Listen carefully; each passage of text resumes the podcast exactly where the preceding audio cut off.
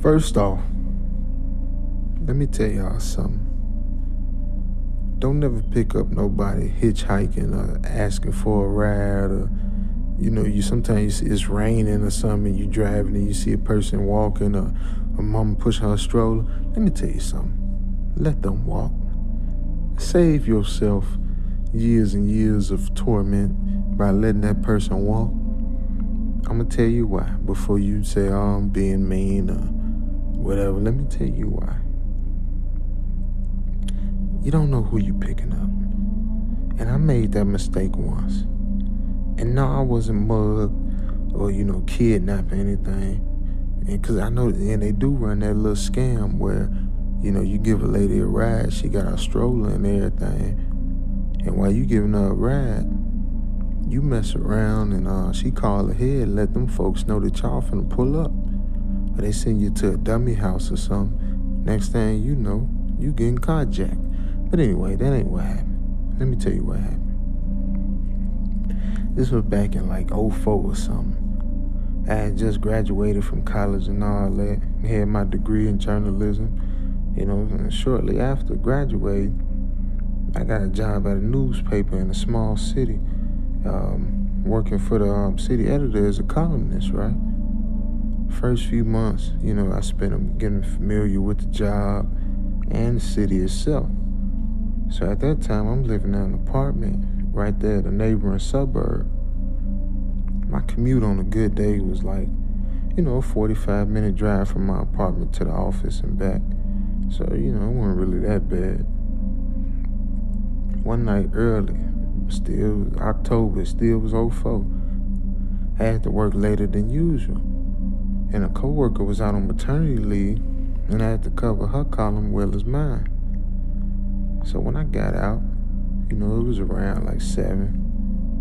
And my car, I had an old green, you know, uh, Buick Regal, man, 93. And, you know, my car was the only car in the parking lot. So I drove um, by the city park on Mason Street. And my headlights picked up uh, a figure of a young boy, man. It's about 10 or 11 years old. His hair was dark, but his skin was real pale. I saw he was wearing a, a yellow and red striped t-shirt and some jeans. It seemed like he was lost, man. He was cold. He had his hands, you know, rubbing against his arms like he trying to warm himself up. So I pulled up and I let down the window and said, hey, man, you need a lift? boy shivered, man, and you know, just in his just weak voice, he was like, you know, th- th- th- thanks, mister. And he got in. It was easy to tell the boy it was cold. You know, so I reached behind me and I grabbed, um, you know, my brown leather jacket, straight nice, members only. You know, I gave that to him. He took it. Before we started off, I asked him where he lived. He was like on Big Hill Road. You know, that was all he said. This was a bit up out the way, but, you know, not too much. I had knew the area well enough by now and figured I could easily, like, look back through the town that was just north of where I lived and be back in time to catch uh, of my favorite show and make myself a sandwich before I go to bed. So I'm driving I asked the kid, man, what you doing out so late? The boy said he had gone out to play and explore the woods and stuff behind the park and lost track of time and direction. I'm like, dang, boy, that's that's a long track of, of time and direction to lose, man. We about, you know, five, six, seven miles from um, you know, where he lived. But anyway. And we drove in silence after that till we came around the bend in the road and his house came to view. He was like, This is it. Stop here because I don't want you to get stuck in the mud down the driveway. They had one of them real long country driveways. So he got out after I stopped the car. And before he went in, he thanked me and offered me my jacket back. I said, hey man, don't worry about it. It's raining and you got the big old long driveway, man. I, I'll just come by and get it tomorrow. The boy said, thank you again, sir.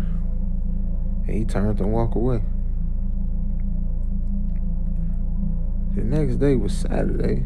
I was off work and everything, so you know, I figured the kid wouldn't be in school, so I went on and drove to the house where I dropped him off. The house was easy to spot because, you know, it was the only one on that side of the road. And then I noticed how the house looked for the first time. I really couldn't see it at night. It was like a, a ramshack little one story house, man, with peeling paint and front porch was all sagging. The front yard was mostly just dead grass weeds, man, you know, with a few bare spots. And the entire property was surrounded by, you know, a chain link fence. The driveway was still muddy, so, you know, I ain't want to get my car stuck up in it, so I got out and um, I walked through the gate and up to the porch. I knocked on the door and it swung open real quick. And standing there was a big fat man, about his, you know, mid to late 60s or so. And uh, he had real thin gray hair, dressed in a dirty sweat stained t shirt, had some worn out baggy pants on, and he was holding a can of cheap looking beer in his hand. He said, What in the world do you want? He had. I said, man, um, hey, uh, how you, how, you doing? You know, last night I gave your son a ride home, and you know, I let him borrow my jacket, and then the man cut me off. Don't you have anything better to do than, than bother old man with bad memories? I said, you know, I'm sorry, sir, but you know, I don't understand. I said, um, you know, I, I don't know, man. I, I just want to get my jacket. Then the man looked at me, and I guess after he decided I was serious, he rubbed his eyes and sighed. You must not be from uh, from around here, Bubba. So I guess I should tell you. That boy you picked up last night was sure enough my son. But uh he been dead for about 30 years. Dead? Man, Yep, said the man. My little boy was on his way home from the park when he was hit by a speeding car and killed. I just stood there looking crazy. The man just turned to go back inside. Right before he closed the door, he turned to me and said, If you want your jacket, uh, probably find it down there on this grave at uh, West Side Cemetery. I couldn't believe it, man. I needed that jacket, man. That mug was nice. Old school members only, man. So I drove to the West Side Cemetery. I spent an hour searching for the right headstone. And when I found it, knew it right away because, you know, draped over it was my jacket. After this situation, two things never happened again. One, I never wore that jacket again, and I wound up um, donating it to the church. And two, I never picked up anybody asking for a ride again, unless she was fine.